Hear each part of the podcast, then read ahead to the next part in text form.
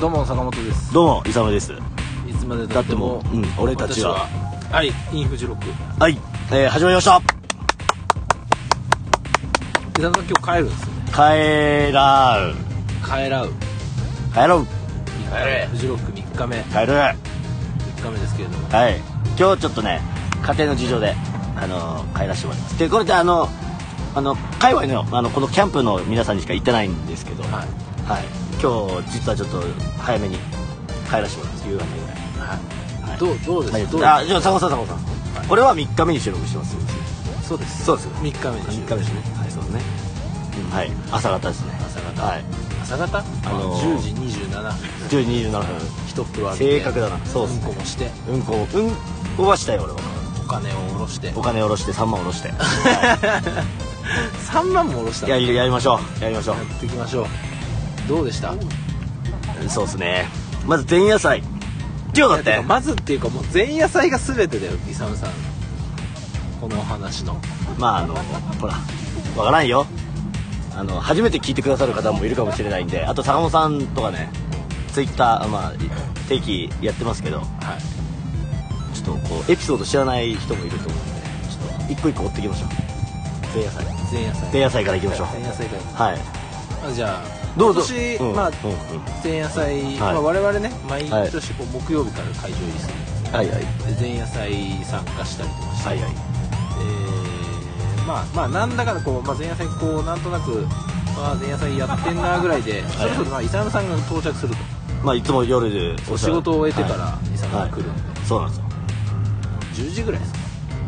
今年は10時でしたね。はいでまずそこに着くまでに、はいそうですね、決めてました、ね、新幹線で今年来たんですけど、新幹線の中で、ね、500の缶ビールを4本買いまして2リットル決めてきました。2リットルまず飲んできましてでエッチゴユーザーついてお友達っていうか僕がいつもお世話になってる大川さんの、はい、ちょっと迎えに来てくださってですね送迎です。ビップ待遇じゃないですか。マジ感謝っす。演者かお前は。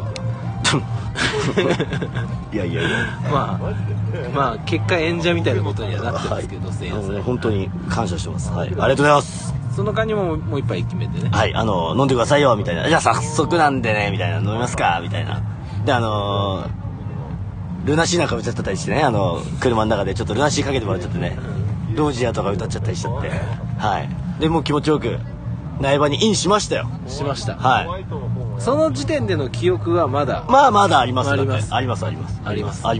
ならまだしっかりしてましたよ。しっかりしてました、はい、で着きましたと、はい、で僕イサムさん場外にいるんで待っててくださいって言われて、50分ぐらいこう放置されていやそれはすいませんすいませんだスルーされてたんです、ね、すいませんでじゃあすいませんって言うんで、はい、じゃあイサムさんと、はい、イサムさんが食べるご飯を、はい、本当はご飯をおごってもらいたいとこですけどね、はい、飯を、はい、さっき食べちゃったからお腹いっぱいだから、はい、イサムさんが食べるご飯をじゃあ俺が選ぶっていうやつさせてもらっていいですか、はい、やりましたはいはいそうで言いました、はい、イサムさんいいのがあるっつって、はい、1杯2000円の牛丼をね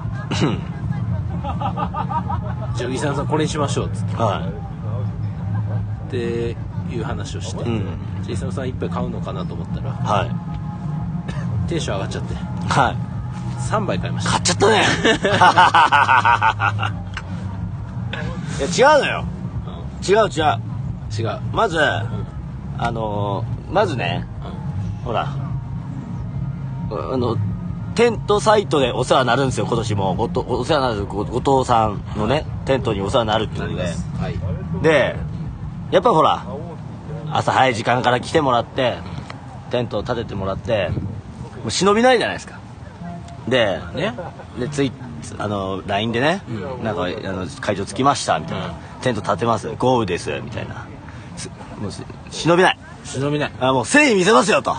これは誠意見せる。いつもテントも立ててもらい誠意見せるよ本当ね。泥酔して寝るだけ、はい、イサムさん朝6時ぐらいにね帰ってきて、ね後藤さんも夜遊びしてますけど、ビーってあげて、うーっつって、もう毎年ね、もうなんか変な気分だからね、朝方はね。そうだね。おならが止まんなくなっちゃったりしますからね。そういうのあるんでね。でも誠意見せようと思って、誠意見せますって思って、じゃあ後藤さんも2000円の食いましょうと、さらに今年はなんか頭痛くんっていうね、お友達がなんかこう近場すげえ朝から早く並んでね、取ってくれてた。じゃあ頭痛くんにもしっとりしてくれてたね、あげるよと。3杯買っちゃったね。6000円。はい。そのぐらいまでは俺もいやなんか前夜祭感っていいなと思ったんですけど、でだんだんこう深酒していくじゃないですか。何飲んだんだろうね、もう覚えてないんだろう。でもね、ずっとなんかね、レモンサワー濃いめみたいなやつを頼んでたんですよ。はいはいはい。で、イサムさんが、あ、これ酔ってきたなって思う特徴として、飲んだ酒を吐くっていうやつが、半数みたいで、ベッてやるやつ。はいはい。多分イサムさんは記憶ないんで分かんないと思うんですけど、分かんない。ひどく酔っ払ってくると、口に含んで体が拒否するみたいな感じで、ベッて吐くんですよ。それ知らなかったな。それやりだしてきたんですね。はいはい。で、あ、これイサムさんやばいなと思って、たらこうあれよあれよという間に、まだ霧雨ぐらいだったりとかしたんですけど、上半身裸になりましたね。よく考えたらね、朝起きたよ、びっちょびちょだったハーフパンツが。だからそれはそれはじゃあ出てたからね。ハーフパンツびっちょびちょってことは相当雨そこそこ降ってたね。そこそこでもなんか霧雨ぐらい、なんかちょっと嫌だなぐらいの雨はずっと降ってたし、あとイサムさんはなんか濡れたそのアスファルトに転がったりとかして、ハードコアに遊んでたんで。マジ？マジ。だからそう、なんかね、ビリー・アイリッシュの T シャツ着てったんですよ。そう。後藤さんにグラストンベリーで買ってもらったビリー・アイリッシュの T シャツをなんか地面に叩きつけてたとかって言って、そう、地面に叩きつけたり、袖の部分から首通したりとかしてたから、だいぶご乱心でした。いや、これが前夜祭フジロックですよ。でも初めてでしょ、前夜祭で記憶飛ばすの。いや、ある1回あるけど、でその時はキャンプじゃなかったから。あ、なるほどね。そうで、記憶飛ばしてさ、我々がこうもう本当に無理くり連れて帰ったんですよ。なんで帰りたくないっていうの？そう、記念撮影の予行練習しようっつって、予行練習するのっつって、ダダこねてたみんな。そう、何人ぐらいいんだ？15人ぐらいいます。10何人ぐらいいますよ。そんないた？いたし、なんならイサムさん全然知らない人にも絡み出してあと酔っ払ったイサムさんの特徴その2として、両手に酒っていうの。両手に花ならぬ両手に酒ですよ。もう本当文字通り、両手に酒持って知らない人に酒を提供するっていう係をしたりとかしてた。で、知らない人にガンガン絡んでって、でもうね、わーってこうその場を荒らして、マジなんか浩平さんがね、こう後ろな、もうわーイサムさんマジで何の誇張もなくフルなパワーでルナシー歌ってたんですよ。フルなやつ、本当にお前のライブかっていうぐらいの声量のやばいなルナシー歌ってたんですよ。やばいな場外でね、そうたりとかして、周りの、要は我々の範疇を超えるところにもイサムさんのこう気候がもう目立ちだしてだから浩平さんが全然知らない人が後ろでそっと、あれは病気だなっていう声が聞こえたのを耳にしたって言ってて、何にも本当その通りやなとあれは病気だなって思う。で本当、そんなね、伊沢さんぐっちゃぐちゃになりながら、我々テントに連れて帰ってきまして、1時半ぐらいに、で、テントサイトに入ってたらケツ出したりとかしてね、本当にそうケツ出しながらテントに入ってって、うん、でやっとテント着きましたと、はいはいはい、だからまあ前室テントの前室でまず伊沢さん全裸になりました、はい、でさっきまでわーわー騒いでたのに、はい、テントになって横になった5秒後には寝てました電池切れのおもちゃ、電池切れのおもちゃでももうちょっとこうなんかフェードアウトし気味に落ちてくる。いやでも人としては最高じゃないですか。オンオフ切り替えられるんで。いやオンがひどい。意味じゃないと思うぞ。リサムさん。はい。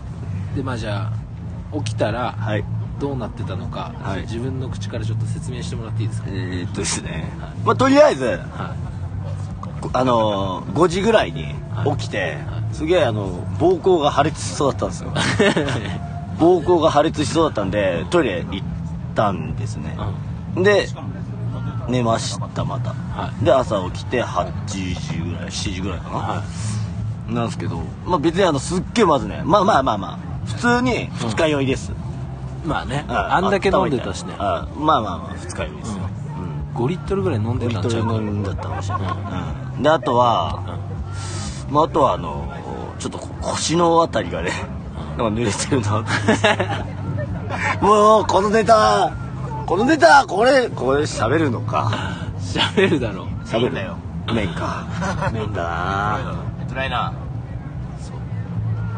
そうかいっちゃおうはい濡れてまして、はい、おなんかめっちゃ濡れてるぞと、うん、でなんかその時イサムさん服着てたんですか。あ着てたトイレ行ってたから、うん、で朝起きて寒い。でもトイレ帰る道中吐いたりとかして、行きながら吐いてたで吐いてやっぱね吐いてる感覚もちょっとよく分かんなくてなんか口から出てるんだけどどういうこと。口から出てる感じはあるよ。口から出てる何かの感触はあるんだけど何かは分かんないそれが入ってる時の酔っ払って泥酔中で入った時の感触でベベ入っててなんかその固形物がだんだんこう茶色というかなんかちょっとこう色ついてると、あこれはオートブテやということでこうあれですまあだんだん分かってくるんですね。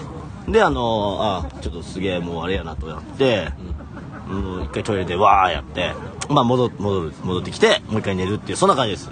はい、じゃあでそうちょっと話達成しましたけど、はい、起きて濡れてると。起きたら濡れてまして、はい、なんだこれはと、はい、でほら周りのねテント仲間皆さんとか、まあ、坂本さんとかも来てね、あと後藤さんも来てやっちまったなとか言うんですよやっちまったかとか言うんですよ。いきなりやっちまったとは思わないですけど、はい、イサムさんの一応昨晩の状況をまず検証していくじゃない現場検証始まりましたね。そう現場検証始まりましたね。そう現場検証始まっちゃった。まずやっぱ全裸で寝ていたっていう、はいはいはい、で局地的な部分なんか局地的にそこだけしか濡れてない、はいはいはいはい、他は別に濡れてないで、うん、あとイサムさんもっと言うとテントサイト入って全裸で寝たじゃないですか、はいはい、で寝てる時多分一番濡れてたとしたら背中とかなんですよね。背中ですね。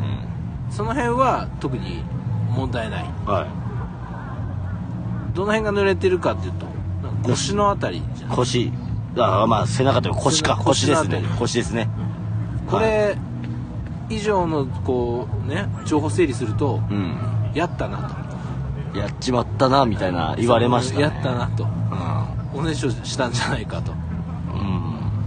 でまあおねしょしましたよと、うん、でも伊沢さん認めませんでした。いやそれだって認めない。だって持ってたかもしれない水なんかペットボトルかなんか気を払ってそういう可能性はあるから、うんうん、認めなかったというか、まあ、我々はもうこれほぼ格でやったなっていうまだその時ペットボトルの水で朝方ちょっとトイレ行ってくるわって言ってペットボトルを持って出てってそのペットボトルちゃんとゴミ箱に捨てたみたいなその可能性絶対あるよ。あるよ。そんなことない。だからもう我々の中ではもうやったなっていう。やったな格。そう。ほぼ格ですよ。ほぼ格。いや僕はねまだ可能性にかけてたよ。その初日の時点では。その可能性かけてた。その可能性が崩れ去ったのはいつですか？2日目のね、ちょっと夜中の遊んで朝帰ってきて、さあ寝るかとなって、まあこっからほら一緒にっていうか、まあテントね貸して寝るスペースを確保してくださってる後藤さんもいる前で言うのもなんなんですけど、テントに入ってきて若干ね、あれこの匂いはもしやというちょっと一瞬に気づいてしまいました。まずはい初日はあんまそんななかったんですよ。まあ2日目だったっていうのもあったからかな、分からんけど、いよいよ2日目になってきて、なんかそのアンモニアナイトがね化石からなんかこう溶け始めたぞと、ちょっとこう変な匂いがしてきて、その時にもうピンときたんですか？あ、これやったな。いやピンとはきてない、まだ認めてないわ。かたくなまだ認めてない、まだだろう。いやこれは違うぞ、いや違うぞと、違うぞと思ったんだけど、で寝ましたと。寝て朝起きて、でもやっぱ2時間寝てね、パッと起きたらなんかやっぱあれやな、匂うぞと。で後藤さんと目合って、後藤さんもなんか痛そうにしてたからあれこれやっちまったな認めた。そこで2日目の朝認めました。そこでいや認めちゃったね。おねしょ、いややばいね、やっちまったわ。そうね、それがフジロックのハイライトで、いやね、だんだんちょっとね、現実受け入れてきて、別にもう違うよと思ってたけど、2日目の朝ね、本当に俺落ちちゃって、バッと入ってたね、バッと入っちゃって、いやもうこれもう後藤さんに示しつかねえなととりあえずファブリーズなくなったし、ファブリーズちゃんとしてね、ファブリーズなくなったから、もうちょっと下山してファブリーズとジャッキーシート買いに行こうと思って本当は蓮沼シューターフィール見る予定だったんですけど、あと T シャツ渡す人いたんで、まあ渡して、蓮沼シューターフィールはちょっともう諦めて戻って、ちょっと収集作業入りましてですね、で今に至るって感じですかね。なるほど。バッと入ってた、バッと入ってたね。まあでもだってさ、でさらにはコンビニで苗場のコンビニで、ちょっとこんなことが二度と起きないようにってことで、携帯用トイレ買ってきました。それでも久間さん泥酔したら使えないじゃん。そっか使えないだから、勇さんがもし泥酔をして全裸になったら、我々は勇さんにおむつを履かせなくちゃいけなくなってきてる。マジで本当に介護の要素生まれてきていや分かった俺のじゃあ今度からフジロック必ず俺大人用おむつ持ってっから、俺が泥酔してしまったら俺の荷物を適当にこうあさって、あこれって言って介護用におむつを俺を全裸にしてそうする。全裸で寝だした時は特別養護老人ホーム5等園じゃないですかあと30年介護付き有料老人ホーム5等園。本当ね、初めてだったでしょ、酔っ払っておしっこ漏らしちゃう。いやあるんかいお前、かたくなにこんなん初めてだって言ってたじゃねえか。あるんかい。いや違うまあそれはまた別の話だやりやがったなって言われたやりやがったなお前本当。いやもうそんなフジロックですけれども、いやそれをね、後藤さんじゃないや、坂本さんが面白がってね、ツイートするから、そう俺の今ね固定ツイートするから100ハボ近くついてさ、もう会う人にさ、「勇さんおしっこしたんすか？」とかって言われてさ、もう初日なんかはさ「いやしてねえよ水だよ」みたいな言ってたけどもう2日目からはさ、もうなんか俺の心情までツイートしちゃってるからさ、なんかもうごまかせなくなっちゃって、もう開き直るしかなかったよ。もう本当に開き直ってください。いや開き直るっていうかね、いや認めてんじゃねえよ調子乗んなおうかかってない。いただきます。いただきます。はい。いやね、いや反省してますよ。いやまあね、それはね反省してるから、僕あ、そうそう、ちょっと次行っていいですか。はい。まあまあまあこれは話さないといけない。いつ俺でT シャツ。ああそうですね。そうですよ。はい。記念撮影撮った。じゃこれはまた後で話しましょうか。はい。その時にみんなの前で、まあみんな集まってくれてね、みんなの前で後藤さんにテント買いますって公言したんで、これはちょっとちゃんとやりますから。よろしくお願いします。はい。そうですね。さすがにやっぱおねしょしちゃった。はい。誠意見せますよ。誠意見せます。そうね。誠意見せます。誠意見せます。33歳。誠意見せます。今フジロックのここ今フジロック会場じゃないですか、はい、でイサミさんのおねしょの話しかしてないですよ、はい、もうちょっとこうそれらしい話をいやいやいや、もうお前がそういうふうに振ってっからお前がそっちの方に振ってっからそういう話になってるんやね。そうおねしょが悪だった。じゃあどうしてちょっとこう話すと、まだね3日目はまだまあ始まってますけどあれですけど、まあやっぱ今年は何が良かったですか。いやまず豪雨雨、悪党的なものじゃなくて天候的なやつ。はい。まあ初日はまあフジロックだなみたいな、苗場だなみたいな、そんな天候でしたけど、2日目やばいね。やばかったね。はい。俺まあなんだ8年ぐらい来てるけどさ、はい、こんな雨初めてな感じだったよ。こんな雨初めてでした、うん、いや心折れるってこういうことなんだなって、ね、俺多分初めて思ったかもしれない、うん、今まで心折れたことないもん俺、ね、フェスに関してはね。おねしょはするけど心は折れないもんね遠くを見ないで遠くをいや心折れたことはないよ。見るって決めたら絶対見てたし、起きるって思ってたら絶対起きてたし、やるって決めたら絶対やってたのがこれフェスなんですよ、うん、でも今年はね2日目絶対深夜朝まで行こうなって坂本さんと話してたじゃないですか。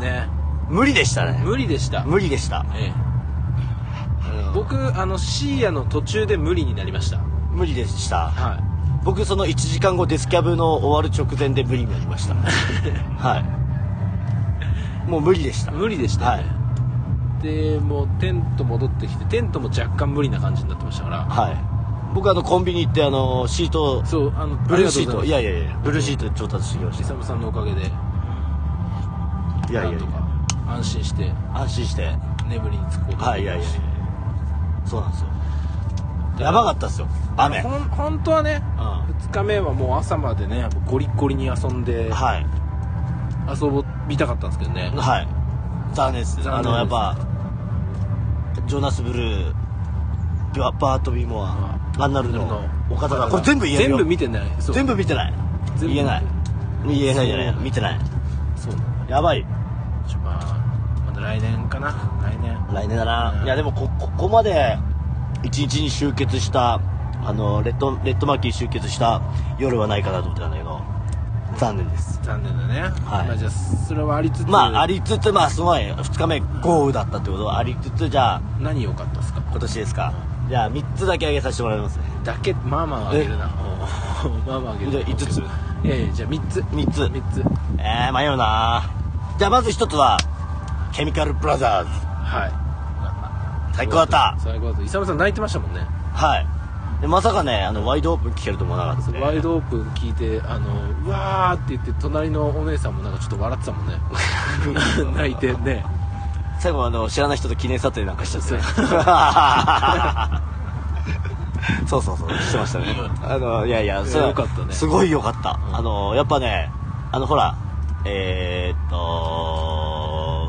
なんだっけ、ドントシンクの、うん、フジロックの DVD、うん、あの時見れてないというかいなかったんでね、うん、見てないわ。あのケミカルは良かったね。良かったね。フジロックケミカル間違いないみたいな。そうね、はい、鉄板とはこのことだな。もうこれはもう素晴らしいわ。びっくりしちゃった。泣いちゃった、うん、フジロックケミカル、はい。次、はい、やっぱエルレガーデンかな。それは絶対嘘だと思う。いやいやいや、ちょっと待ってくださいよ、イサムさん。いやいやいや、エルレガーデンよかった。こんなにイサムさんがエルレガーデンの曲知らないと思わなくて。いやいや違う、びっくりしちゃったんだ。ファーストとかセカンドなら知ってるよ。でも最初のファーストとかセカンドの曲も知らなかったじゃないですか。え、マジ？ミドルオブノーウェアとか知らなかった。知らなかった。シャザームしてました。生演奏をシャザームする。ね、もうね、そういや、よかったよ。でも最後ね、俺ずっとね、おとぎ話の続き聞きに行こうなみんなっていう、これがテーマだったんで、ずっと言ってたよね。ずっと言ってて、もうしつこいくらい言ってた、うんうん、最後聞けたね。おとぎ話の続き、イントロになった瞬間のテンションがおかしかった、おかしかった、うん、やっぱね、頭おかしい。おとぎ話来たっつってたもん。曲名わからない。で、あと3つね、やっぱじゃあもうあった、うん、3つ目はもうやっぱ嵐の中で見たデスキャブ・フォー・キューティーって応援しましょう。そうか、最高だったよ。最高だった。見た人はね、最高だったんです、ね、最高だった。まあアメフトも良かったんだよね。アメフト良かったっすか。アメフト良かったんだけど、デスキャブはさらに良かった。エモーショナルだった、うん、ただやっぱ天候が、はい、あれだったな。まあでもうん、デスキャブに関しては天候とか関係なくめっちゃ良かったと思います、はい、この3つ。サモさんどうぞ。僕はね、まあ、ケミカルブラザーズは、うん、サモさんと一緒同意見ですよ、うん、同意見。俺の話とはこう俺の振りが悪かった。いやいや、そう、ケミカル良かったですね、はい、あとは一発目に見た中村佳穂も俺すごい良かったです、ね、俺見てないですよ。で、うん、でも一番良かったのは、はい、ジャネール・モネイ。ああ、なるほどね。佐藤さんどのあたりで見てました？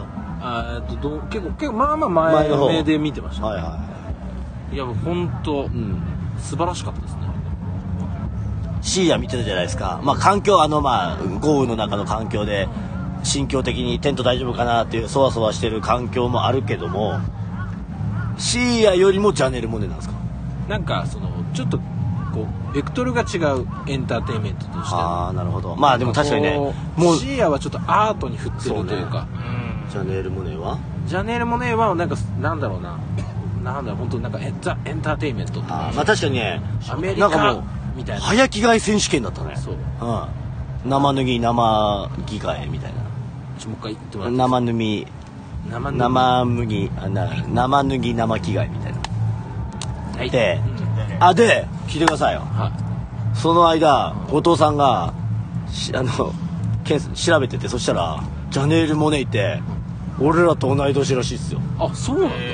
え、ね、俺、あ、そう、意外に言ってんだ。俺もっと若いから、俺50だと思ってた。お前燃えるぞ、うん、何かしらが燃えるぞ。今の冗談、40手前ぐらいだと思った。あ、本当、うん、俺もうちょい若いと思ってた。なんか全然なんかその辺だ、支持層がもっと若いイメージっていう。あ、まあね、同い年だったの。あ、そうなんだ、うん、あはんって言ってたの。え、あん若干ちょっと酔っ払ってきたね、はい、ジャネルもね、よかったね。いや、よかったよ。でもね、ジャネルもね、よかった。あとでもあれだね、きっとフレシノもよかったよ。いや、今日ゲストいっぱい来てっからっつって、俺も呼ばれっかなと思ってた。どうしようかと思って。うん。でもちゃんといっぱい出てきた。ゆるふわギャングで。イスギとか出てきたしね。うん、最後コウさんもちゃんと出てきてね。名曲やっちゃってね。鎮座さんも最初に。鎮座さんも出てきてね。そう。いや、うん、よかった。フレシノよかったよ。というような。感じっていうか、内容薄くね。薄いな。お前、いや多分違うね、これ豪雨よ、昨日の豪雨よ、本当に。そうね。対もう俺こんなことしないもん普通日中ね、うん、テント戻って寝ないもん。そうだね、うん、っていうぐらい豪雨すごかった。もう諦めてた。そうね、本当に豪雨が悪いね、うん、まあ後で調べるけどアジカン1曲しか最後聴いてないんですけど、俺空に聴きてと思ってて、うん、思い越し上げて、いやそれ後で調べるんだけど、うん、聴けなかったしさ、やっぱ雨って人の心おるね。おるよ本当に。今度、うん、あれする10万ぐらいのゴアテックス買って、うん、着ていけば多分大丈夫と思う。値段に比例していくんだ。そうそうそう、それは、うん、さっき言ったように、あ、さっき言ってねえや、さっき言ってねえですね。伊沢さんも酔っ払ってたんで、じゃあ現地の収録はこの辺にしましょう。はい、じゃあクリス・ペプラーさんにおつなぎしますか。じゃあクリス・ペプラーさんにおつなぎしてください。どうもクリス・ペプラーです。お前ですよそういうんじゃない、それあれじゃないわ。すいませんでした。じゃあクリス・ペプラーさんから訴えられるから、ね、やめときましょう。あ、でもスカイプもそうですね、3日間楽しかった。はい、まだ3日間っていうか、まだ前夜祭も含めて3日間ってことね。今日4日目ですけど。そうですね、やってみました。ちなみに今日4日目誰見るんですか？僕ですか？はい、ステラ・ドネリー。ドネっちゃいない。もうそろそろですもんね。じゃあこの後ステラ・ドネリー見に行っていきますか。じゃあね、でその話はまた後ほどっていうことでいきましょうか。はい、はい、じゃあまた。はい、現場からは以上です。はい、ということで、はい、帰ってきました。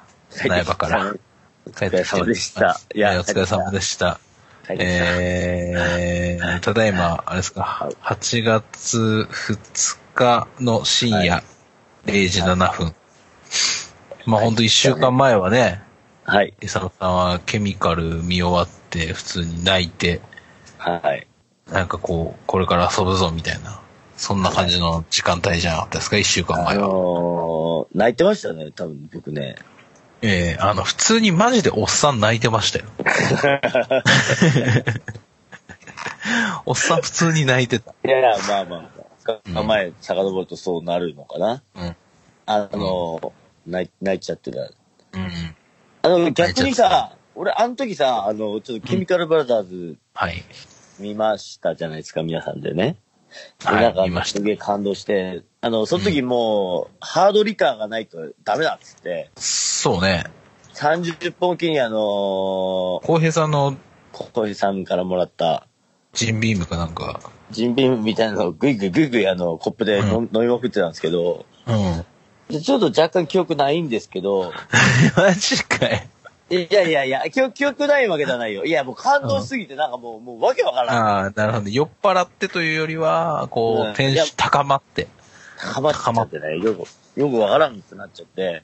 で、あの後なんかこう、ほら、富岡組に行きますっていう組と、うん。まあ、一回テント変えるか、みたいな、いたじゃないですか。うん。俺たちって何してたんだっけ？いや、だからでもそのままマーキー行ったんじゃなかった？違います。坂本さん。あ、はい。なんでしょう。一回テント帰ったわ。で、テント帰ってる途中で何があったかというと。あった。じゃあ、ちょっと僕が説明ベタなんでお願いします。で、伊沢さんほど、だから酔っ払ってたし、で、上半身裸だったんですよね、例のごとく。はい。なんでそうなったのかちょっとよく覚えてないんですけど、上半身裸で一回テントに戻って、ね、レッドマーキー側から入るテントの方ね。もうこの時間入らないともう閉まっちゃうからって急いで、そう、マーキーの方からテントサイドに入って、で、テントに向かっている途中に、なんか、手持ちの自分のライトを、なんかケミカルのこう VJ に見立てて、なんかこう一人で遊んでたんですよね。そう。なんかね、光が縮小したりね、拡大したりする。したりやつで、自分でケミカル、ね、イサムさんの一人ケミカルブラザーズごっこが始まってたんでね。そうですね。ペンライト使ってチープな遊びをして、たら、こう並走して歩いてた外国人カップルが いたんだよね。テントサイトに入ってから。いましたね。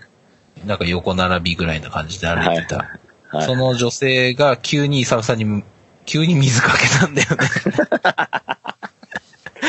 急にバシャって水かけた。いや、俺は優雅にね、ケミカル感動してて、ライトバッターつって、ペンライト使ってこう、ドゥンドゥンドゥンドゥンドゥンドゥンドゥンドゥンドゥンドゥン。あ、そうだ、そうだ、やってた。それ。やってたんだよ。やってた。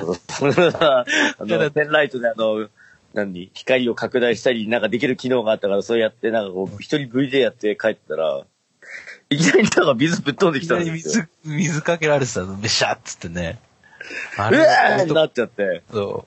俺と後藤さんがすげえ笑ったわ。いよいよ全然知らない人にもそういう邪険に扱われるようになった。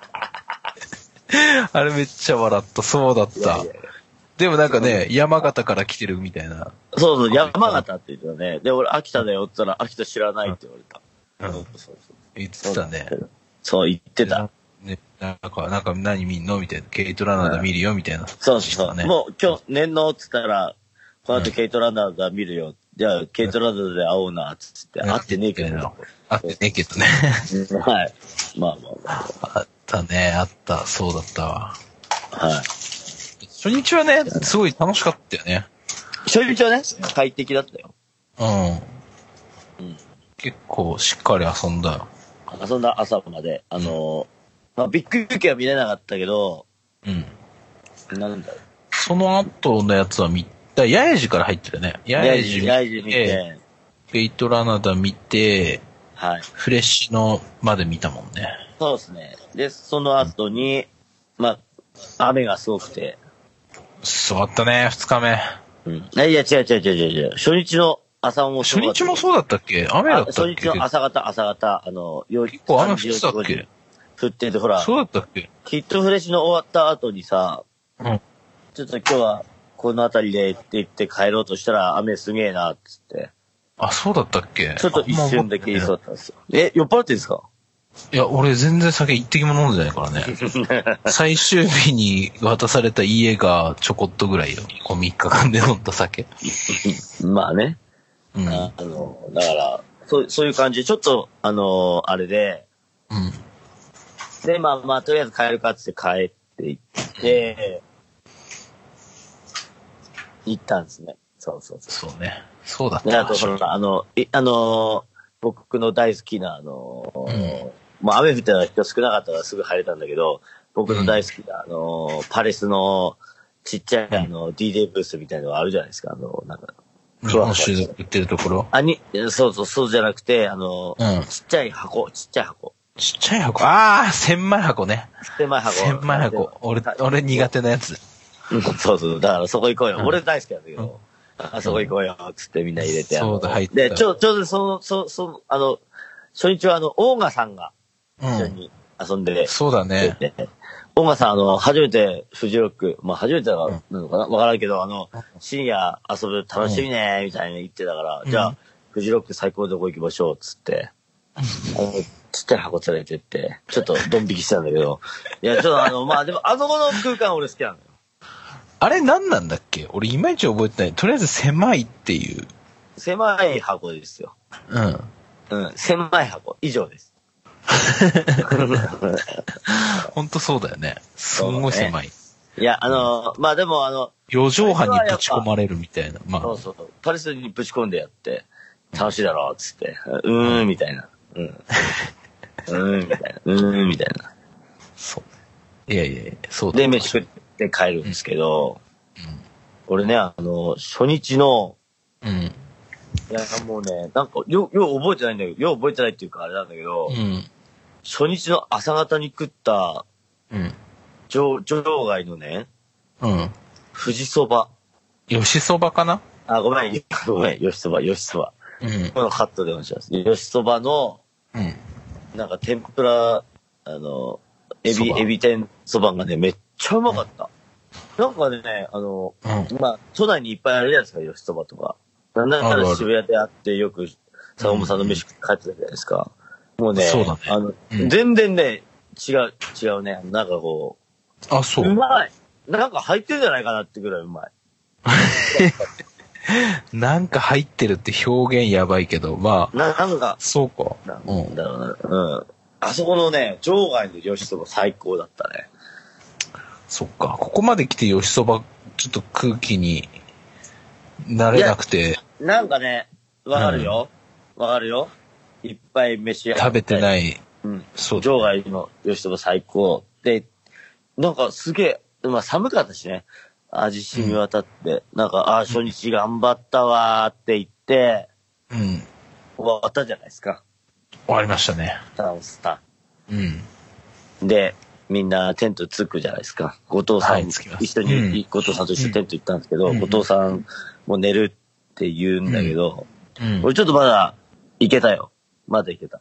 まだ行けた。まあそうだね。行きたがってたもんね。行きたがってた。じゃあ、うん、なんか、やっぱ二日目のことをちょっと考えちゃったんだよね。二日目も朝まで行くし。うん、じゃあ、俺、蓮沼フィル見たかったからさ、二日目。でしょうん。まあ結果的にね、二日目の朝、あそこ無駄に暑くて。うん、そうだ、ね。もう無駄、あそこね、あのね、テント組なら絶対分かってくる。はいはい。いや、フジロックは暑くていいですよ。雨降ってもいいけど、暑くてもいいんだけど、うんうん、朝方は、うん、朝方の7時、8時、9時、10時ぐらいは、日が照ってきだした頃ね。なんなら、あの辺りは雨降っていいじゃないですか。ほんとそう。それは本当にそう。うん、テント組は朝7時から10時、11時ぐらいまでは、本当に雨降ってほしい。そう。ね。無駄に今年の2日目。暑かったね。めっちゃ晴れた。ああ、うん、すっげえ暑い。もう起きる。8時だよ。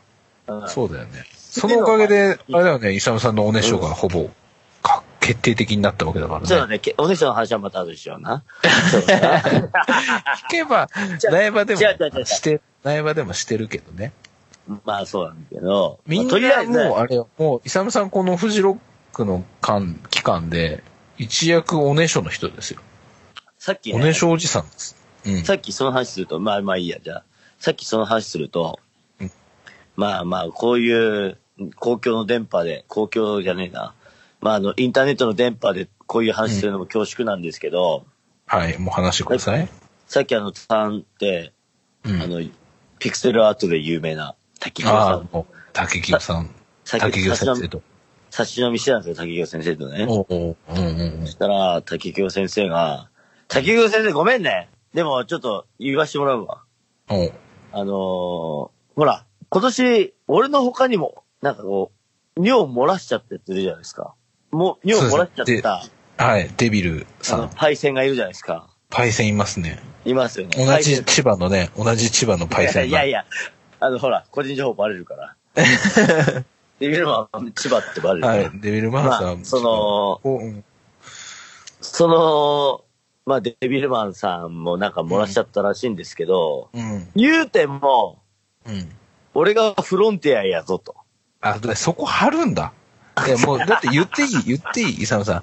まあ、確かに漏らし方の面白さで言ったら、俺デビルさんかなり面白いと思うんですよ。いや、ちょっと待って、違う。いや、まあ、わかる。ちょっと前話を聞きなさいよ、おじさん。いや、まあ、はい。漏らし方としては、もうほんと絵に描いてコントみたいな漏らし方じゃないですか。なんかおしっこしたくて我慢して急いでトイレに行こうとしたらこけて、そのこけた勢いで漏れちゃったっていう。あるそんな。めっちゃキャッチーな漏らし方をしてたじゃないですか。俺それ場にいたらやっぱ爆笑すると思うんですよ。ただ、なんだろうな。イサムさんはね、そのパンチはないじゃん。その現場をさ、見てないから。我々は。いや、それ好みよ、好み。ただ、起きたら、なんかちょっとテントのがすげえ、なんか、壮絶濡れてるみたいなさ。いや、好み。なんかこう、時間をかけて、面白く、しかも二日目はその匂いが際立ってきたことでも確定するっていう、この、なんだろう、笑いに到達されるまでのリーチが長い感じが、まあまたそれはそれで面白かったですけどね。うん、いやまあ、結果は、まあ、お互いに面白いよ。お互いに面白いで。まあでも、イサムさんのあれなところは、まあ、他人のテントだっていうところが一番やっぱりパンチ強いね。いやもうね、もうそれはだもう、だから僕らだから誠意見せるよっていう。うん、まあね、それはね。その一言に尽きるから。うん。その一言に尽きるんですよ。そう。フジロックで、うん、ほんとしきりに出ましたからね。誠意見せます。誠意見せます。じゃあ今年の、タコさん、先にちょっと言わせてもらいますよ。はい、はい、お願いします。まあ要は僕はほら、酔っ払いすぎて、はい。気づいたら武蔵小杉だったっていう回は、ありましたね。楽しすぎて気絶した回ね。でしょ？うん。今年はさらに進化しまして、うん。楽しすぎて、うん。おねしょです。程度が低くなってる、もう、楽しすぎておねしょとか。進化したでしょ？だって。幼児じゃん。幼児か。幼児対抗してる感じがいいです。やべえなー。いやー。まあ、ちょっと、まあ、何が言いたいかちょっと忘れちまったな。うん、まあ、とりあえず、その、お願いしの話はもういいですよ。そうね。いや、もう、まあ、散々しましたからね。内科でもちょっとしましたからね。はい。そうなんですよ。うん、まあ、なんだっけな。うん、まあ、とりあえず、そういうことです。何の話してました？いい感じですね。やっぱまあ、こういう場ですから。暑かったって話だった。そう。2日目の朝がね。うん。なんかさ、雨の印象強すぎて、その暑かった記憶すらもう全然ないよね。あんまり。2日目の朝。わかった！佐藤さん、ちょっと待って。はい。そう。お願いします。まあ、なんであれば、まあ、編集してもらってもいいですけど、まあ、今日はノーシ編集でいきましょうってことで、佐野さん、いいですか？うん。なんかね、初日ね、遊び足りないなと思ったんです。うん。うん。なるほど。で、ちょっとウキウキしてきたで、心がね、すごいいい感じになっちゃって。うん。後藤ももう寝るって言うから。うん。俺、プリズンシャワー行ってくるわって言ったんです。あ、ついに？はい。あんまね、あんま語られてないけど、俺ね。そうだね。おねしょの印象が強すぎてね。強すぎだろ。前夜祭の印象がやっぱ強すぎて。強すぎだ。もうプリズンシャワーで今日は締めようっていうね。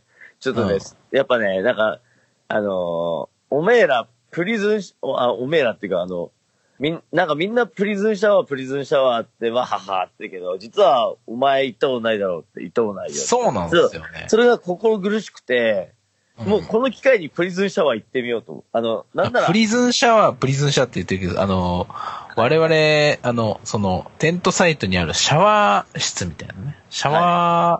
簡易シャワーみたいなのがあるんですよ。はい、で、それをこう浴びてると、プリズンブレイクのシャワーを彷彿とさせるような、こう、負けた気持ちになるっていうことから、我々の中でそれをプリズンシャワーって呼んでるんですね。そうなの。プリズンブレイクですよ。そう。囚人シャワー。囚人っつうのは、何べか何番みたいな。はい、バーッつってシャワー浴びてみたいな。それぐらいのこう、そう。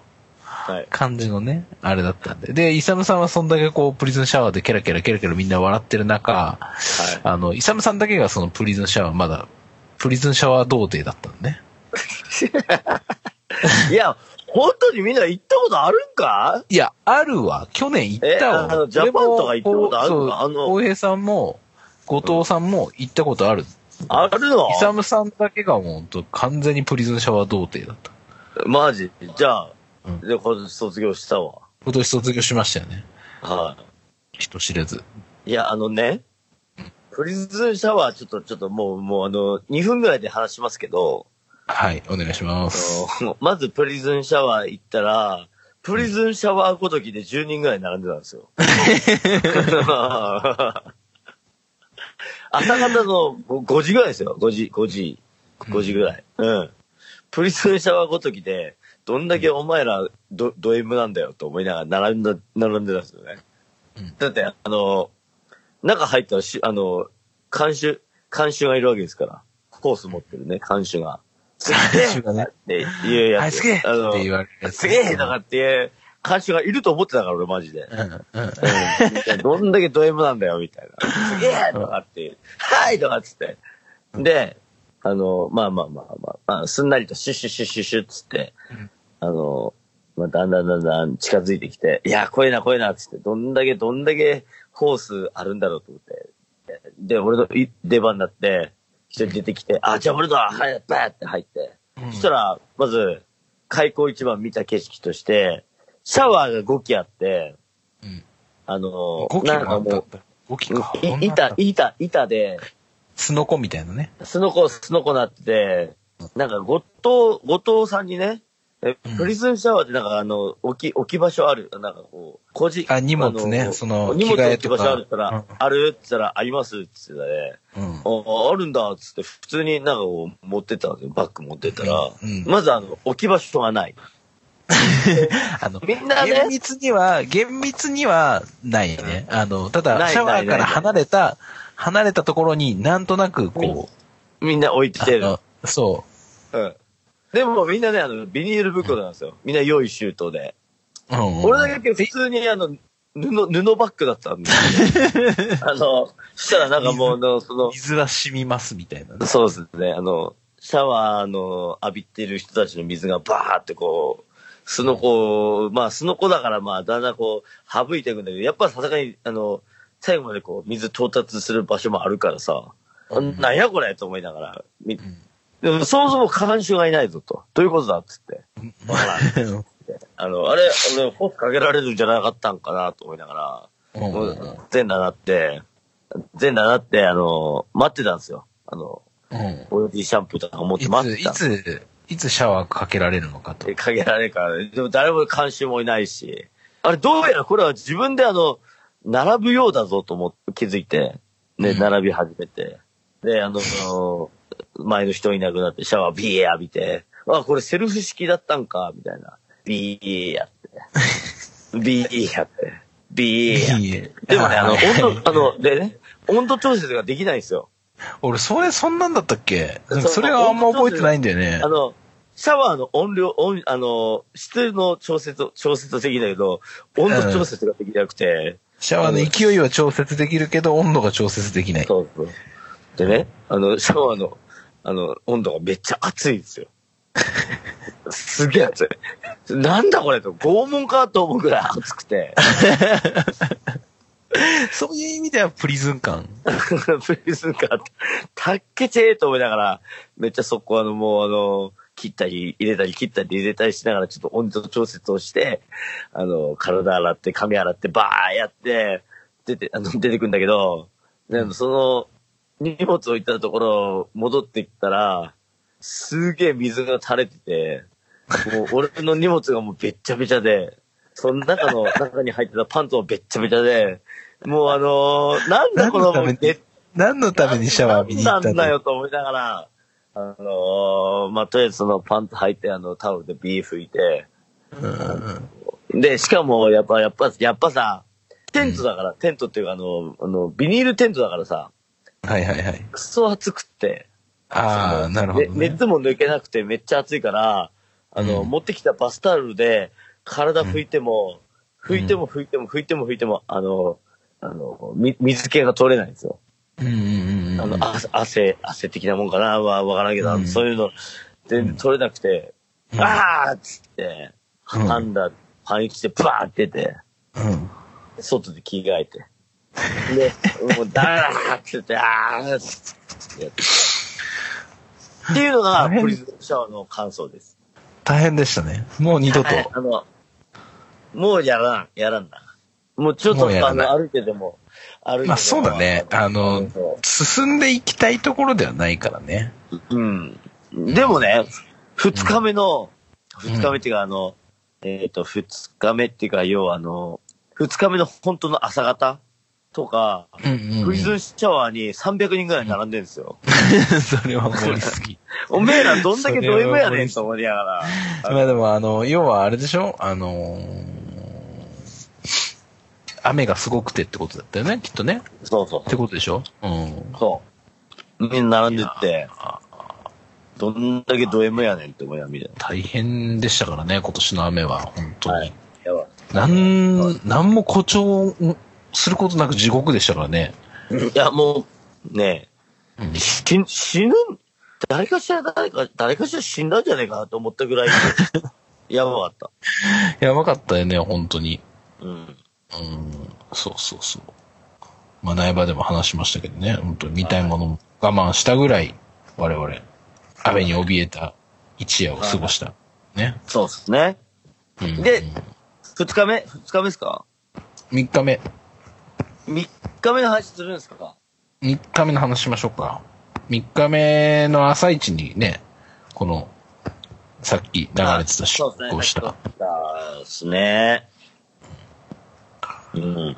まあでも3日目、そんななんか面白いトピックスもなかったですけどね。久々の、まあ、携帯カメラが壊れたぐらいでね。まあとか、まあその、僕の水筒がバズったとかそういうのはありますけど。水筒？水筒。がバズったみたいなのあります。まあそれはまあ、ここで話すことじゃないかなと思うんで、やめとくんですけど、まあ、そうですね。あとあれですね。坂本さんあんま関わってないんであれですけど、まあ知ってるけどね。奥地で、はい。エロいことできるぞっていうことで。ストリップショーじゃないけど、ポールダンサーの人とかいるやつか。そうっすね。じゃなくて、なんか、はい、はい。なんかお酒を、なんかこう買う、あれだよね。お札を渡して、なんか、みたいなやつね。そうなんですよ。はい。で、あんまり、僕もふわっとした情報しか知らないんですけど。そう。後藤さんとはね、まあ、ジャパンとかにもみんな言われてたんですけど、まあ、前夜祭ではやっぱこう、フジロック客暫定1位、サムさんですね、みたいな。は、みたいな言ってて。まあ、初日も朝まで行って、まだ暫定1位だな、みたいな。みたいになって。まあ、フジロック客暫定1位だな、なって。やっぱ、2日目、輝けなかった頭で。輝けなかったね。我々。いや、これ今暫定8位ぐらいなんじゃないかなと。一気にね。1位から8位に。ちょっと、朝まで頑張っちゃった、いるじゃないですか、岡田だガチでとか。そうね。朝方なんか、わー、やってた。このままでやばい。なんだっけ。ボトルキャップチャレンジとかもやったんだけど、もっと攻めよう。もっと攻めよう。これはもう、ポールダンスで、お金落とすしかないと。1万円払って、奥地に連れてかれて、別対応を受けるしかないよ。やるしかないっつって、行くぞって気合い入れて行ったんです。もう、これはもうフジロック客暫定1位目指すためにもうこれしかないと。これしかない。もう、お前らができないものをやるしかない。俺らさ、朝まで入れないし、もうここはこれをやるしかもう道はないと。でも、暫定1位取るしかないと。行った瞬間に、行ったんですけど。行ったんですね、一応。一応俺んち行って、そしたらポールダンスやってなくて。やってなかったですね。やってたら、次の、ライブとライブ代なんですよ。ポールダンス。ポールダンスショーってね。で、その、ポールダンスショー間に合わなくて。俺も知らんかったからね。で、行ってみて、あれで、なんかもう、次の時間もう、あれです、1時間後ですって、俺も間に合わない。で、クラフトビール飲み比べ飲んで持ってきたみたいなあれなんですけど、改めて思ったんですけど、まあ、フジロックってやっぱね、奥地が楽しい。気づいちゃいました。ついに。やっぱね、坂本さんとほら、朝行ったじゃん。ハスナムは、シューターフィール見たじゃん。フィールドオブヘブンで。俺なんなら、私フィールドオブヘブンで見たのってなんもない。強いて言うなら、竹原ピストルをちょっとこう、その時撮った時に見たぐらいで。やっぱね、フジロックってやっぱフィールドオブヘブン。まあ、今で言うとね、あそこを中心とした奥地があるからこそのフジロックなの。あんまイメージないですもんね、イサムさんそっち側に。僕は、そうですね。やっぱ深夜のレッドマーキーのイメージしかないですもん。僕のイメージは深夜のレッドマーキーのイメージなんで、やっぱあそこのエリアを制覇して認知度を高めていくことによって、やっぱフジロックのイサムっていうのは根付くんじゃないかな。うん。何になりたいの急に。びっくりした。どうしたうん。フジロックのイサムとはなんだうんうん。いや、はいはい、もう次になる目指すところはやっぱフジロックのイサムなんじゃないかな。うん、やっぱ朝一桜組のピザ並んで食って、うん。フィールドエボブヘブンで1日目スタートダシーンみたいなのやって、うんうん、で今日はまあレッドまで帰るダシーン朝歩いて帰るダシーンとかっつってそれクロちゃんやからっていう話やな、うん、あちょっとここカットしますね、はい、いやしませんしません絶対にしませんやっぱね、うん、奥地まで楽しんでこそのフジロックだなっていうのを3日目のその俺が帰る直前で気づいて、ああもっと行っときゃよかったなっていう後悔はあります。でも、まあ、ぶっちゃけでも、はい、なかなかやっぱレッドまではいけないレッドっていうかオレンジまではいけないよね。見たいのがこういっぱいあったりとかしたらちょっとなかなかね。むずですね。ね、うん。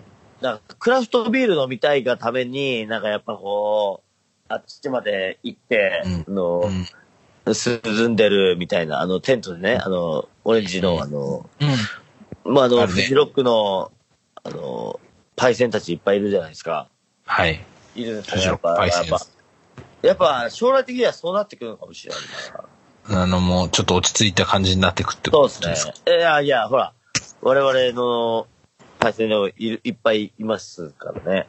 うん。まあ、全然だから要はフジロックってさ会うやつにはめっちゃ合うじゃないですか。会うね。そうね。うん。でも会わない人にはめっちゃ合わない。合わないね。うん、合わない。なぜかってやっぱそういう自分のコミュニティなんだテリトリーね。持ち場みたいなテリトリーみたいなのあって。うん。っていうことなんですよ。だからやっぱ我々は。ほら、あんま、基地とか作らずに、うん。行きたいとこ行くよ、みたいな。うん。そうね、うん。感じでやってるんでね、やっぱそういうので、やっぱこう、基地作っての自然と、ああ、そこにあいつの基地があるな、つって、うん、おー、いたな、みたいな、なるじゃないですか。だからそういうやつはいっぱい会えるよ。うん。うん、でもやっぱ、なかなか我々みたいに基地持ってないと。うん。会いたくても会えない。なるほどね。うん。雨降ってきてね。まあね同じような行動のあれじゃないとなかなか合わないってことね。うん、会いたくて触れるみたいな。うん。っていうのは、ね、ですね。うん。うん。まあでもなんだろう、落ち着く云々関連で言ったらやっぱり僕はイサムさんの今年のやっぱ前夜祭のスパークっぷりを見てるんで、なんか何言ってんだろうこのおっさんとしか思わないですけどね。逆に何言ってんですか？いや本当僕もツイートもしましたけど前夜祭で僕一番笑ったのが、イサムさん覚えてないでしょうけどマジクソ泥酔してもう記憶ないですよイサムさん。ないですよ。もう記憶ない状態で売店の方行って、はい、なんかこうゴニョゴニョって言って、うん、食べ物をもらってね。うん、で戻ってきて、で、こう、なんか、お箸でぐちゃぐちゃぐちゃって、食べ物をさ、丼だったんですけど、でぐちゃぐちゃってちょっと汚して、一口二口食べて、なんか強盗さんに文句言ってるんですよ。うん。どうしたのって聞いたら、イサムさん、ウーロンハイって頼んだのに、ルーローファー出てきたみたいです。それない、なんか大きな声でね、はい、ウーロンハイじゃないじゃんじゃなくて、後藤になんかちょっとこう、文句しちゃうのね。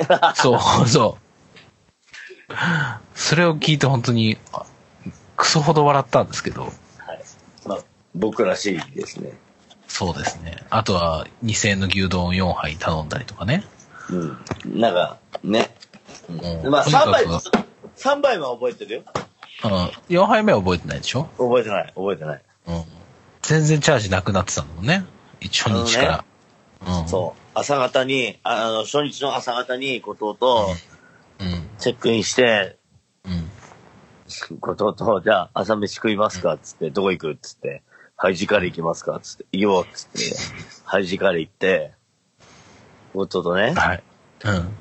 そしたら、俺見たことない。今まで男盛りカレー。男盛りカレー。うん。そしたら、さらに上の男の中の男盛りカレーってやって、うん。2000円って書いてて、うん。伊沢さん、これ行きましょう、つって。行こうよつって。うん。男の中の男つったら、うん。男の中の男うわーって言って。はい。出てきて、バーン出てきて、2000円ですって、チャージ、ピーンって。だから、男がなんかすげえ興味津々に、伊沢さん、うん、チャージいくらですかつって。見たら、うんうん、うん。TV1500 円。おらーっつって。俺、昨日、越後湯沢駅で2万円にしてきたんだよな、みたいな。1500円。まあまあ、2000円ね減ったから3500円だったかと。うん。昨日、そんな使ったかって言ったら、うん、使ってましたよ、つって。いや、本当に使ってたよ。うん。だから、びっくりしてさ、ちょっと思わずもう今年俺の 俺用の T シャツ買うのやめようと思って。まあ、買えなくなっちゃった。買えなくなっちゃったよね。俺も買ってねえな、今年。マジか。うん。そうね。っていうエピソードもありつつ、うん、そう。ね。あと、うんそうね。あったよ。うん。うん。いやいやいや。なんか喋っておきたいこととかありますか？そうですね。うん僕はそういえば、うん、2日目の時点で、ジャネール・モネーがベストアクトみたいな話してたと思うんですけど、3日目始まる前。収録の時ですよね。うん、そう。で、3日目スタートっていうところ。はい、そう。僕はね、正直やっぱ3日目の途中で帰っちゃった民なんで、そうだね。いや、これだけ言わせて、後藤さん。はい。酔っ払ってね、なんで後藤さんって出てきたかというと、後藤さんって出てきたからなんだけど、はい。最後僕帰るときにさ、はい。いやまあ、これだけ喋ったら次、坂本さんの回数が、ちょっと待ってね。最後僕帰るときにさ、なんか、ウーロンハイをウーロンファンの再現やろうっつって。そうだね。場外行ったじゃん。うん、行ったね。で、クソ面白くない、なんか、どうしようもないの撮れたんだけどさ。うん。その時に、ね、俺初めて、ウーロンファンのウーロンハイ食ったの。うん。場外でね。うん。ウーロンファンめっちゃうまかった。あ、そこで。うん。後でほら、我々の友達のなんちゃんもツイートで言ったんだけど、うん。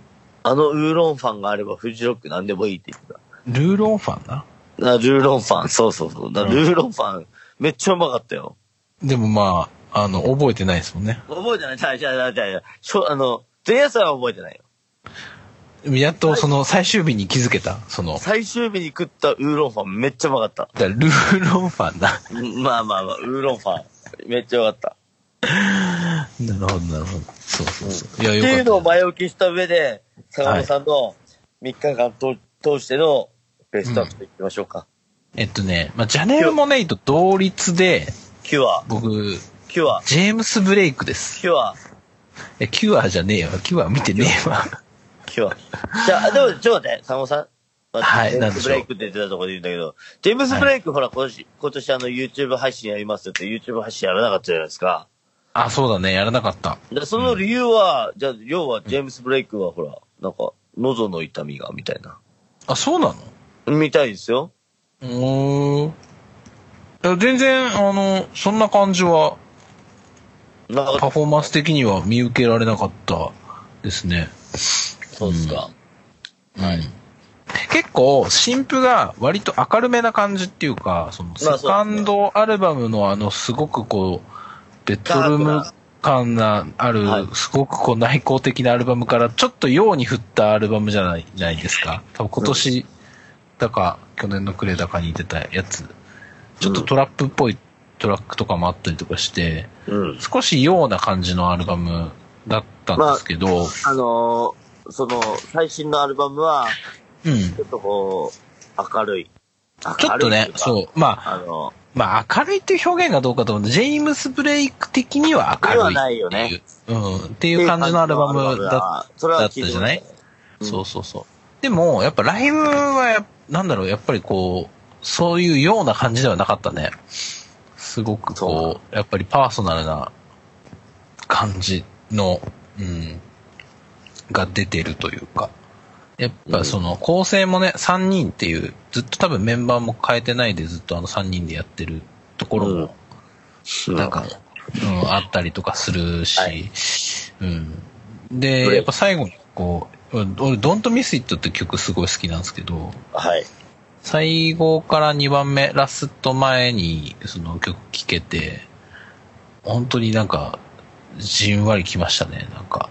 なるほど。ホワイト、で見れてよかったな。本当に美しいステージでしたよ。いや、うん。うん、ホワイトはやっぱ魔法があるんですよ。ハマるとね。うん、ハマると。バチッとね。うん。いや、本当に良かったです、ジェームス・ブレイク。ジャネル・モネイも良かったですけど、同率ぐらいかもしれないですね。同率1位ですから。うん。え、でも坂本さん、3日目深夜まで、朝まで行った人。いました、いました。いました。どうですかコミット・ザ・カミングとかどうでした？コミットザカミングは見てない。ほぼ見てないですね、僕。何やってたんですか？なんかね、オアシスにいましたね。ナイトテンポとか見てました。あ、ナイトテンポ2回目を見ちゃってた。2回目見たり、あとパレスで、なんかモンゴルのバンド、ハンクとか見たりとかして。で最後、卓球さんは最後の方ちょろっと見ましたね。なるほど。なんかでもあんなに多分、最終日の朝まで、うん、あんなに人いること多分ないぐらい。ないよね。うん。レッドマーキーテント、まあ、中はわからんけど、うん、本当後ろの方までびっしりの、3日目の夜っていうのはなかなかないよね。あれは、だからちょっと良かったっす。うん。うん、僕もね、ちょうどね、いや、これ奇跡っていうかもうなんかね、神様みたいな感じなんだけど、うん、卓球さん、うん、多分4時13分ぐらいに、うん、ブルーマンデーかけてるんですよ。らしいね。俺それには間に合わなかったんですけど。あ、それいなかった。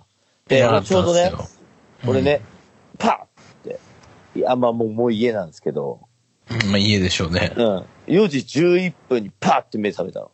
おう。ね、家のソファーで出てて。はい。9話見ながら寝落ちしてたから、俺。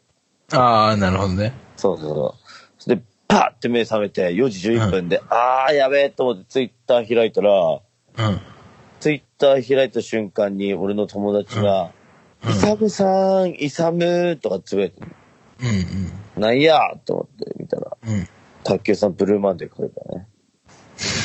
なんかね、俺、千葉戻ってきたのに、はい、今もう600メートルぐらい離れたところ、600メートル離れたかもしれないけど、そっからなんか俺の声がね、俺に対するブルーマンデーをかけた卓球さんの意思が伝わってきたんですよ。いや、違う、俺の対してじゃない。何あなたに個人的にかましてるわけじゃないから。かましちゃったかもしれん。いや、かましちゃったかもしれん。いや、俺が伝わった、勝手に、電波いいんだ。一方的な解釈ね。一方的な解釈で。で、バッたぶん3位サム、ブルーマンデー、わー、来たーみたいな、ニューオーダーパイセンみたいな、ツイッターもあったりとかして、これ俺、マジで、何やってんだろうと思いながら、寝ました。っていうぐらいの、なんかちょっとこう、フジロック最後まで、俺のことを見捨ててくれなかったな、みたい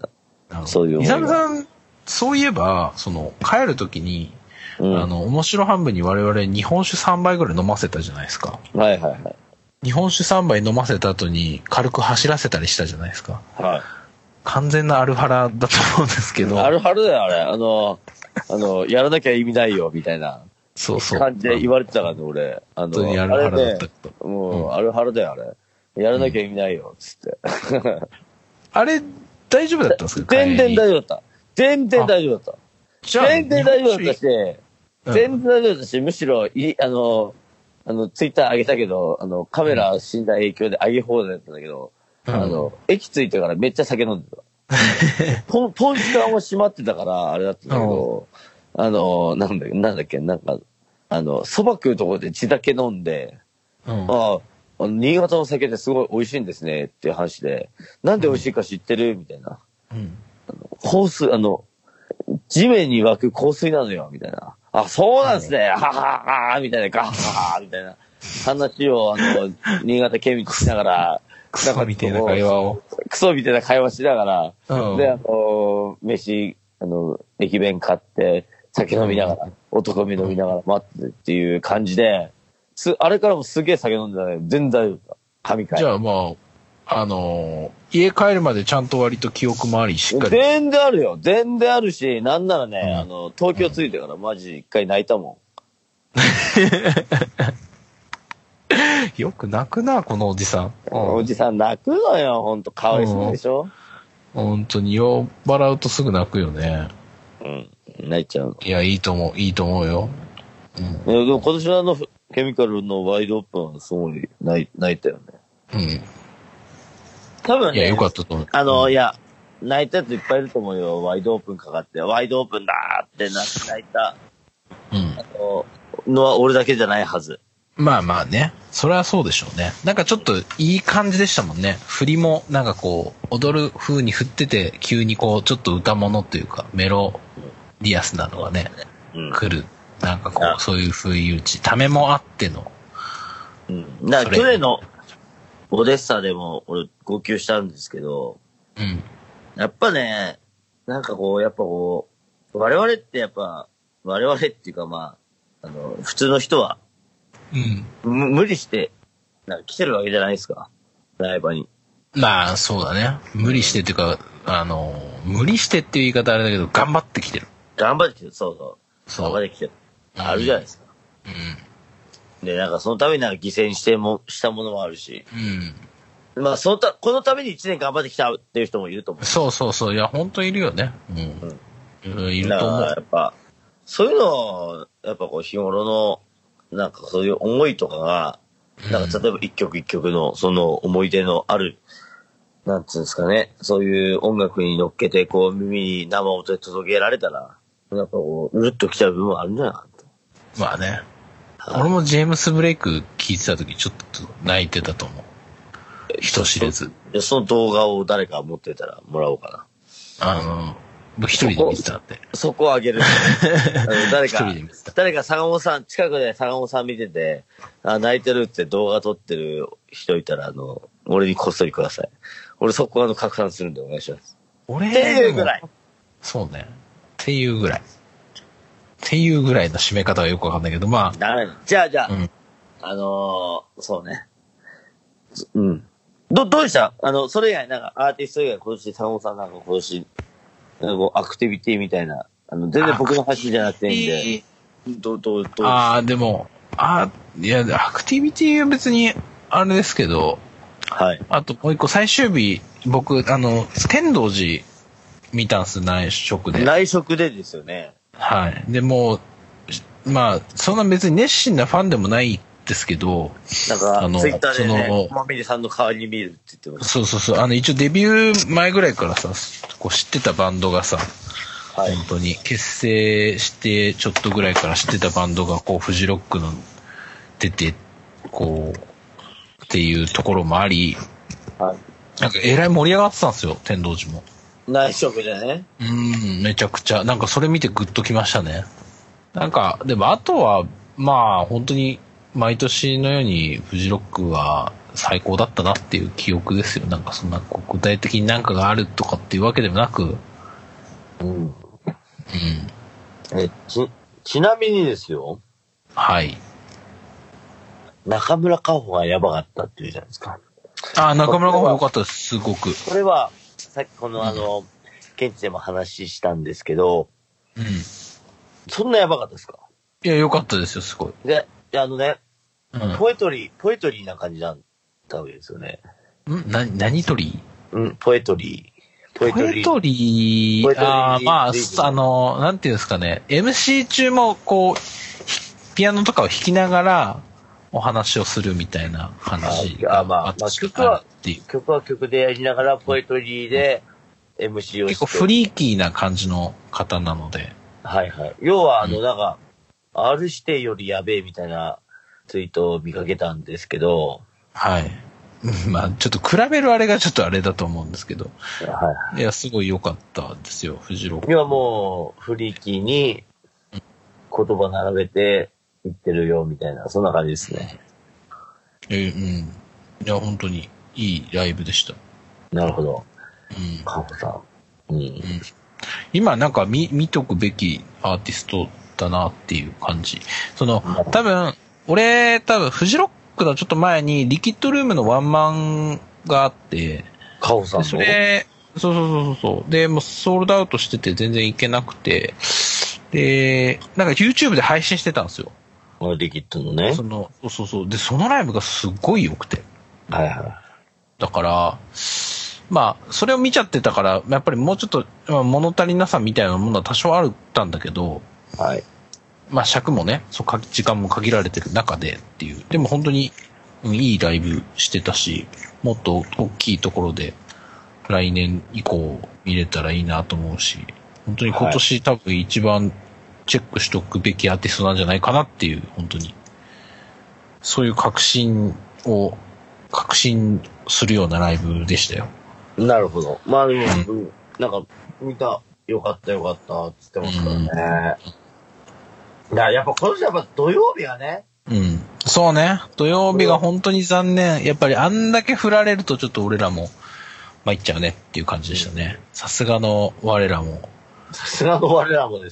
さすがの我らも。いや、でもやっぱテントがね、心配。うん、そうです。本当にそうよ。うん。いや、今去年は遊ばせてもらいましたけど、やっぱ、やっぱね、テントが心配ですよ、本当に。あそこまで振られるとね。はい。だってギリギリセーフでしたけどね。うん。まあ、なんとか寝れたみたいな。でもまあ、雨怖くて、なんかまとまって寝れなかったよね。うん。もうね、雨の音で30分おきぐらいに起きるみたいなね。そうそう、本当にそんな感じでしたからね。で、3時ぐらいにやんだじゃないですか。うん。まあ、この話、それあんまり、そう、記憶ないんだけど、そう。うん、3時ぐらいに1回病んで、俺1回に坂本って、まあ、テントの間だね。坂本って言ったんですけど、声なかったんで、はい。寝ましたね。そうね。そこで俺が起きてたり言ってたかもしれないね。いやー、わからん。突撃してたかもしれんな。そうね。ああ、ちょっと来年かな。リベンジだね。でも、朝方6時、もう 5時かな。うん。もう寝れんっつって、後藤さんと起きて。うん、まあ、同じテントだからね。言うたらもう、寝れんなっつったら、もう寝れんって言うんですよ、後藤さんも。じゃあ、風呂行きますかっつって、風呂、バー行って。はい。場内行ったら、はい。終わったばかりの、岡田さんと、はい、我々の愉快な仲間たちで、うわーやってて、うん、なんかもう楽しかったそぶり見て、うん、ちょっと、後悔しましたね。悔しかったね。あ、こいつらは朝までやったんやな。でもまあ、それはでもやっぱ、いやまあ、これ言ったらまあディスじゃないよ。ディスじゃないんだけどやっぱではできないよ、やっぱ、朝遊ぶって。そうね、あそこにいた人はもう、宿だからね。できない。絶対無理だと思う。ちょっと我々も、宿を考えるぐらいのね、もうテント一択っしょみたいな状態でずっと来てましたけど、さすがの我々も、これ宿を検討せざるを得ないぐらいの過酷さでしたからね。いや、まあ、自分も宿、借りてる身分であれなんですけど、ほんとね、なんか、例えば、もうね、あんな雨降ったら普通に、テント浸水して、荷物も無理。明日着る T シャツもも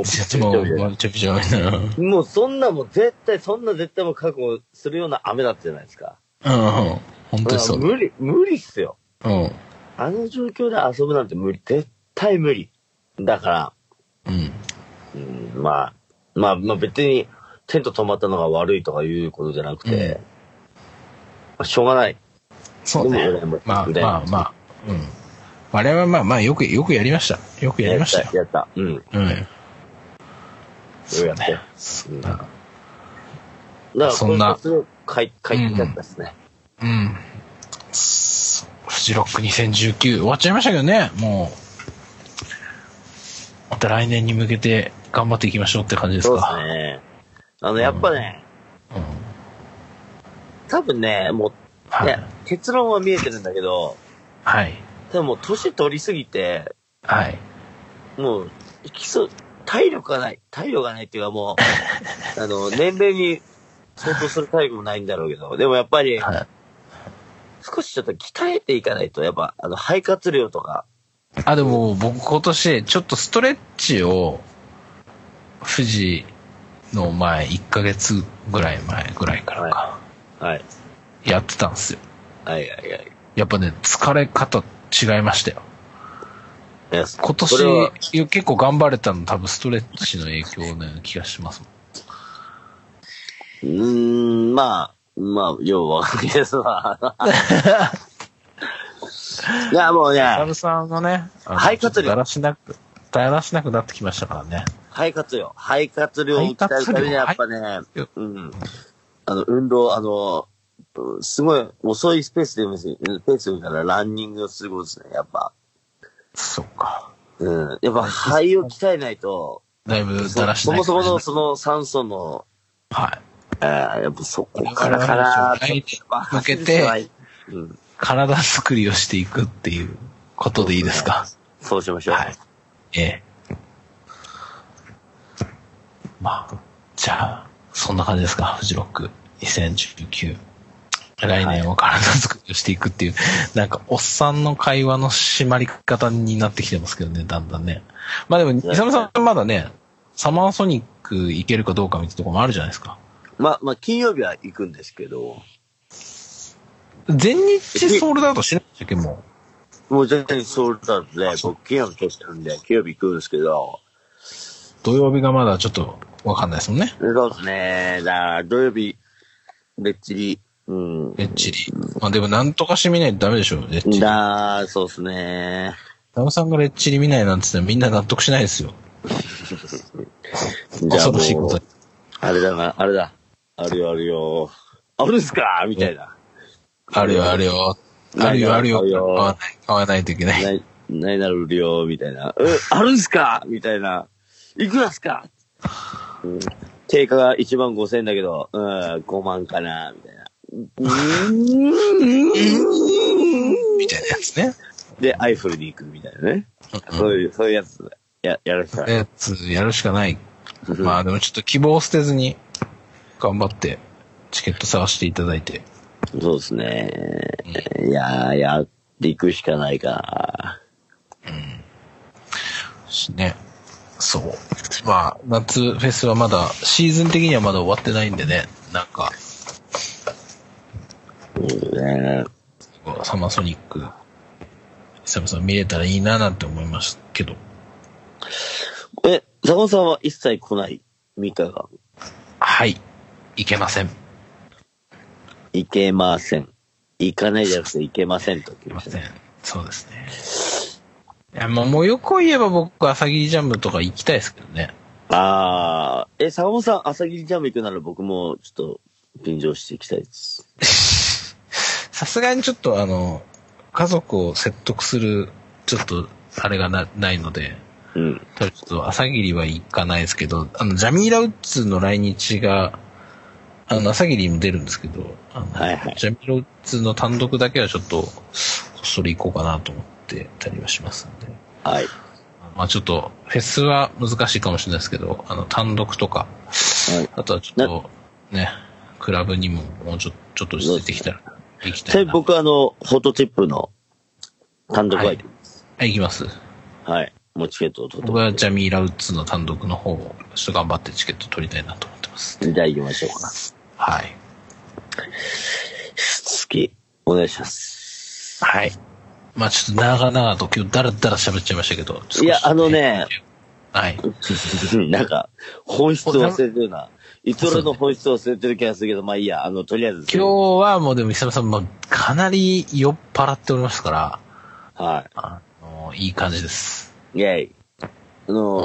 あとちょっとで本当にルールオファー出てきますよ。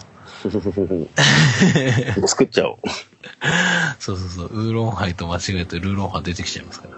はい。うん。あれでした。というわけで、じゃあ、はい、また次回、まあもうちょい、多分ね、次回もね、フジロックの、なんか話できるんじゃないかな。そうだね。今もうサムソニ直前とかになってると思うんで、まあ、イサムさんのどうなんの弾けるのかいみたいな、弾けんのかいやれんのかいっていう話が。でもイサムさんそういえばサムソニでぶっ壊れるってことはあんまないですもんね。近いからで家がね。そうだよね。なんかこうフジロックのやつなんかこう伝説あるじゃないですか。やっぱり起きたら武蔵小杉、起きたらおね、まあなんか楽しすぎたおねしょうとかなんかあるじゃん。レジェンドを作ってるんですけど、サマソニはそんなに。サマソニ都市型フェスだ。都市型フェスはそんなに泥酔することはないんですか。まあ都市型フェスはやっぱやっぱパリピいや酒も高いし、ほら持ち込めないじゃないですかまだね。いやもうじゃあ始まる前にもうベロンベロンに酔っ払っていってほしいですけどね。そうね、もうダメでしょ。一応金も払ってるんでね。ちゃんと、うんうん、頑張ります。頑張りましょう。じゃあ次回はフジロックじゃねえ、サマソニー。フジロックじゃねえ、サマソニー、イサムさんいけんのかどうかっていうね。うん。最後まで追ってきますよ。そうね。諦めずに。お願いします。よろしくお願いいたします。そんなサマソニーのへの意気込みなんか聞ければと思いますんで。頑張りますね。またお付き合いいただければと思います。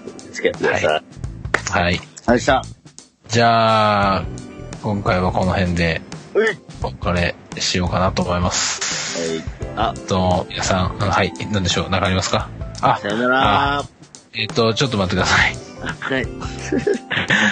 お便りアドレスだけ最後。はい。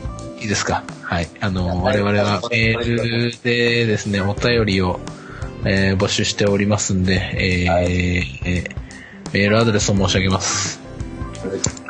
いつおれ@gmail.com、itsure@gmail.com まで、まあ何でもいいです。フジロックの感想でも何でもいいですし、まあメールいただければ。